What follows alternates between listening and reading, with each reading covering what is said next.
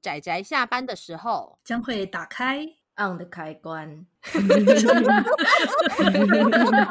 仔仔下班中 on。各位听友，大家好，欢迎收听仔仔下班中，我是趴趴熊，我是布姑。大家今天看漫画了吗？看了，而且还是把已经看过的再全部重看一遍。我也是，就是我们今天要推荐的这部作品呢，是书名叫做《当铺千金的珠宝盒》。这部漫画的作者是很有名的二之宫之子。那关于这个作者呢，他最有名的作品应该就是《交响情人梦》了，是二零零一年的时候他开始连载出版，然后后来有做影视化。我记得，因为当初趴趴熊是看了电影版。其实我反而没有看过他的漫画，还有动画哦，都有哦。哦，他还有动画，全部都有哦。就是他超级有名，就是是一个关于音乐大学的故事。在二零一三年的时候，作者就出版了这一部《当铺千金的珠宝盒》。那目前日版的连载是到第十八集，东立的出版是出到第五集，然后也有上架电子书。这可怖的差异，极度的落差。然后趴趴熊跟布姑一直在敲碗，希望可以出后续。很好看的《二之宫之子》，就是画风不是很精致，但是你一打开，你就会忍不住一直往下看，有这种可怕的魔力。对，它其实画风没有到非常的，一开始看的时候会有点僵硬啦，这样子。那接下来呢，就是先说一下作品。这一个故事从书名可以看得出来，它其实是一个跟当铺有关的故事。有点可惜的是，就是你单看书名、封面图，还有如果你有在网络书店或是一些相关的平台上面去看分类，就会发现它很容易被分类在纯爱之类的故事。但其实它是一个灵异啊，不是啊，就是 它是一个以当铺和各式各样的珠宝为主题的作品。花花熊觉得它算蛮蛮悬疑的，尤其是在男主角身世的部分。那他的故事呢，可以分成两个部分。第一个是所谓的主线的剧情，就是我们男主角他名字叫做北上显定。北上家其实是一个武士家族，它历史也是源远流长，非常久远。但是很奇怪的是，就是他在五岁的时候被他的祖母带到了一个当铺，名字叫仓田屋。那这个仓田屋其实也是历史非常悠久，它从江户时代延续到现在。然后呢，他就男主角就被典当了，对，典当了，对，他被典当了。那时候仓田就女主角的爷爷，那时候是当家，吓到说：“哦，我们这边没有做活人典当啊，吓死”又不是人口贩卖，可是因为那一位北上家的祖母啊，她在那个爷爷那一个年代是知名的大小姐，就是所有人都非常风靡她。我个人觉得这算美人计吧。仓田爷爷就把这个小男孩留着，然后就跟他说，三年后如果没有来取回了的话，他就会变成流荡品，就会变成他外孙女的未婚夫。这个设定是有点少女了，但是就啊，这个这个这个这个我们后面再讲。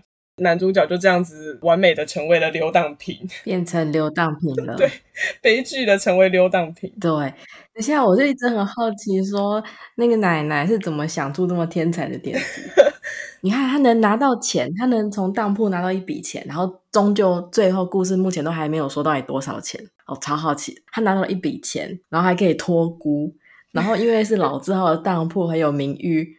也不是随便卖给什么人，然后还说，因为是典当，所以之后还可以拿来赎回，只要付一点利息就可以原价赎回。谁这么聪明的点子，谁想到的？养一个小孩其实蛮辛苦的，可是他还等于说他蛮信任这一个仓田屋，他才有办法这样拖他的手。对呀、啊，而且他们家应该是真的发生了一些事情。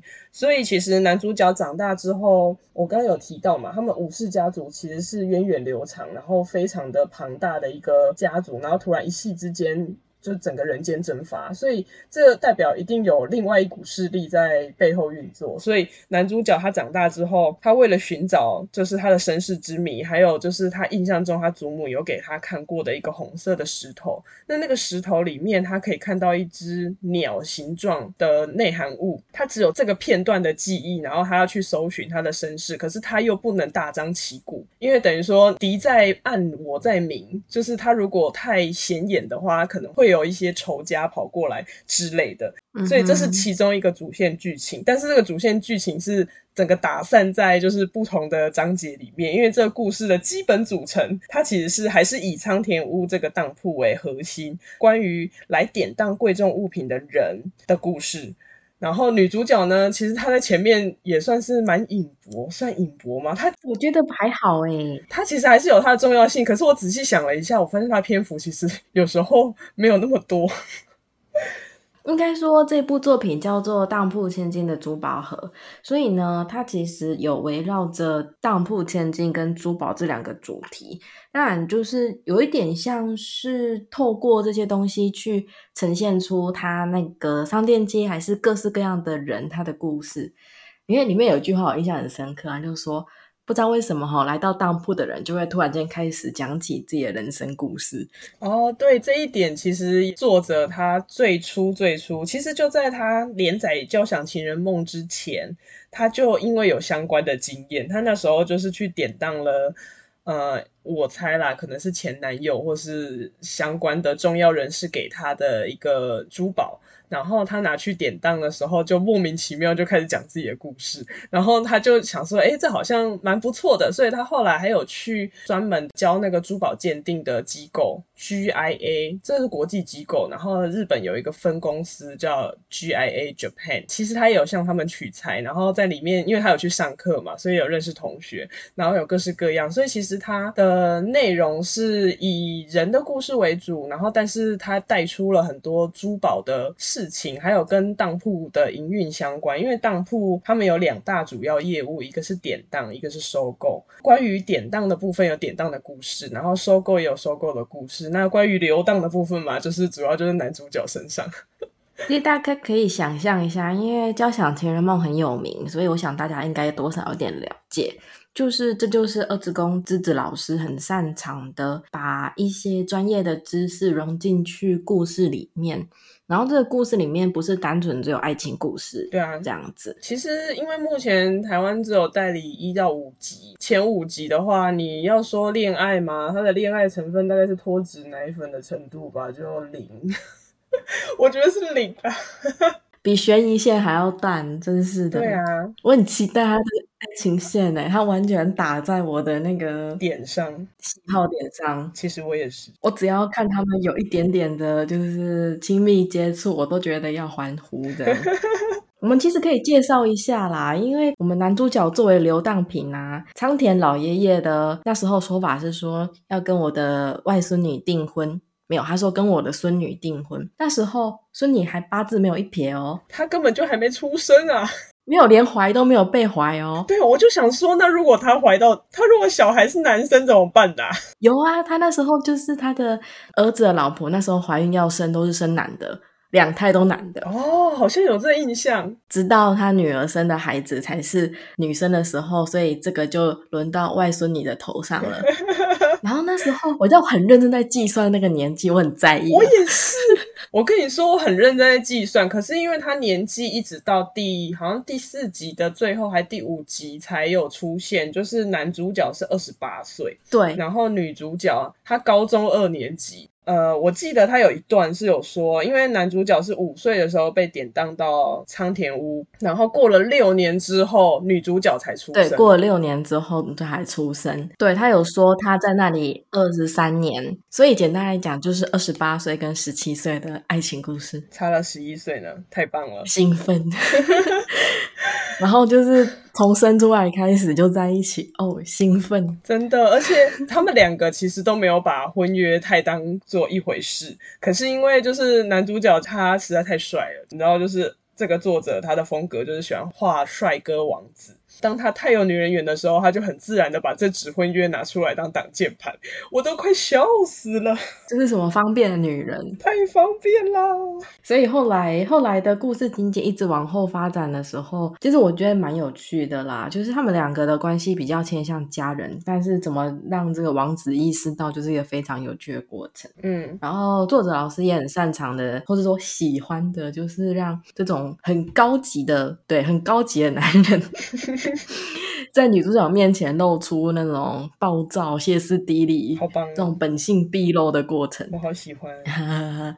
对，然后还有一点，其实我这次重看的时候，才忽然意识到说，它有一个设定，有一点像汉造交香里面的男主角。他对汗的味道非常的敏锐，他可以透过闻女主角的汗味去判断她的情绪状态是是好还是不好。然后，因为这个女主角她有一个，就是我刚刚有说，我刚差一点要说这是灵异作品，是因为女主角都在故事里面经常被笑说她是灵异少女。他的眼睛很特别，他可以看得到珠宝上面残存的一些气的颜色。如果有一些散发着黑黑的气息，或者是邪恶的气息，他就是会呃直觉的，就是说，哎，那这个珠宝我们不能收之类的，等等的。刚好那个故事其实一开头也有提到，就是有一个石头叫做红色绿柱石。那时候他外公，女主角外公正在检验这一颗石头的那一天晚上，男主角就被典当到仓田屋。其实他会跟就是。男主角的情绪做共鸣，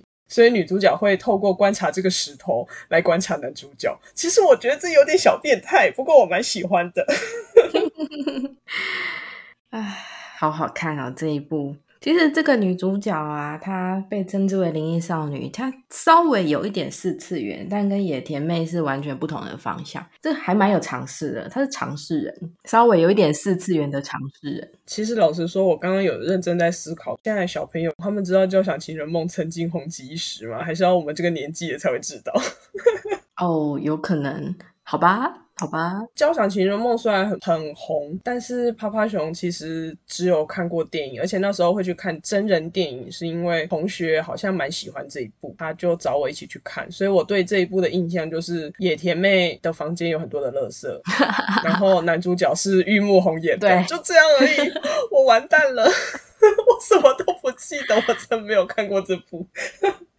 我只知道野田妹是一个就是蛮跳痛，就反正她很常被男主角骂吧。我我只有这个印象，就野田妹。所以当部千金，我们的千金志乃武其实相对来讲就是一个尝试人。哦，我真的很喜欢他。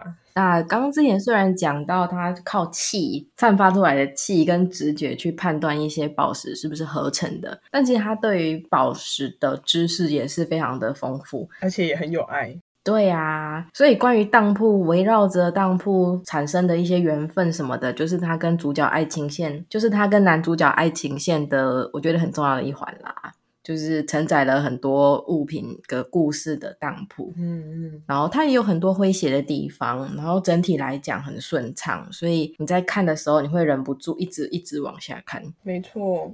其实我本来以为东立已经断代理了，因为他第四集的时候是二零一八年出的，然后就再也没有第五集的下文。然后去年很神奇的，他突然出了第五集，我整个人都吓到弹起来，因为泡泡熊是电子书跟纸本书都有收，然后就想说。如果可以的话，就真的蛮希望出下一集的。然后现在还没有第六集，就是希望第六集也有机会可以在今年出。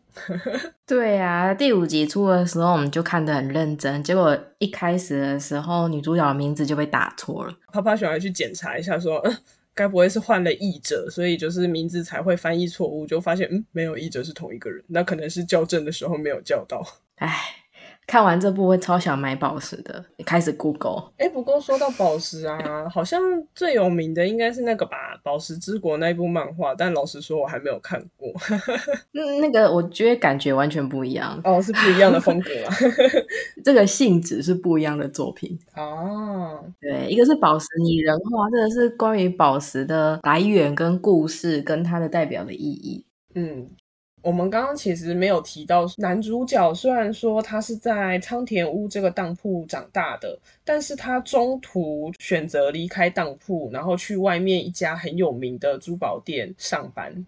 所以他现在等于说是，其实我觉得他是这样说不算社畜啊，有点过劳了吧？他平时就是去珠宝店上班，而且还有提供到府服务，根本就是业务，还要跑外面。是啊，他就是啊，他就是为了这个工作，因为他这样才可以潜入那些资本家、有钱人的那个生活圈，去调查他的身世。对，因为他会发现这个有钱人可能曾经是他的父母跟他的爷爷奶奶认识的、有交谈过的对象。对，他就去那个旁敲侧击说有关。北上家族过去遇到的事情，对，然后另一方面，因为女主角跟她妈妈就是她妈妈等于说是离婚，所以她就带着女儿回到仓田屋这边，在当铺经营。母女好像都不太擅长经营，所以男主角为了留下这一个当铺，就是他休息日时间还会去兼差，所以就兼差在这个当铺帮忙。那他帮忙其实。我那时候看到那一段还蛮难过的，因为他会留下来帮忙，是因为他跟家人的联系就是这一个仓田屋，所以他绝对不能让他收起来。这个仓田屋如果没有了，关于不能让他收起来，这个我们的女主角也是非常的执着。哦，对对对，因为他是就是确定是继承人了这样。话说那个女主角啊，我们越看越觉得她很有钱诶，她真的不愧千金。虽然他是在那一种比较接地气的商店街，对，然后接触的可能都是阿桑啊、欧吉桑啊这样子，我也会收购一些看起来没有什么价值的东西，然后因此而付出了很多钱之类的。然后他也是很朴素的，但实际上他们能收购这些东西，本身它的现金流就很可怕。嗯，对，仔细想想就会觉得很可怕，只是因为它呈现的方式就是很巧妙的，她是一个普通的少女，对。然后还有他妈妈，就是那种给人的印象，就是不断的挥霍那个名牌包，然后把店里的名牌包拿去，就是私人先挪用借用一下，就会有一种他们家好像很穷。得买过多少名牌包才会知道这个？对，他就是他妈妈也是非常厉害的角色。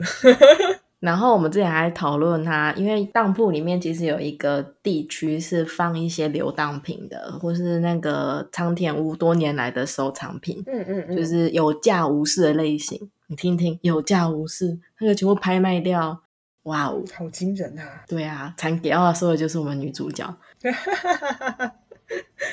真的。不小心就也聊了非常的多，对呀、啊，我们是不是关于内容说点多了？对啊，说的有点多。但其实它算是一些小单元、小单元组起来的啦，然后加上爱情线跟悬疑线这样组起来。关于宝石的人跟人之间的一些关系，然后还有一些，其实他就因为在商店街里面经营嘛，所以他跟左邻右舍当地的居民之间的关系也都非常好。像有一些居民是会急需要用钱，他就会把一些很珍贵、对个人有意义的，是可能呃奶奶啊、爷爷啊，或是呃家里长辈留下来的重要的、珍贵的宝石，然后先暂时典当在这里，就算面临到即将流荡的。状况其实他们也是可以弹性通融的感觉，因为毕竟那个东西、那个遗物对本人的情感上的价值会大于宝石本身的价值，在这部分就是让泡泡熊看的也蛮感人的，有温情啊，有温情的感觉，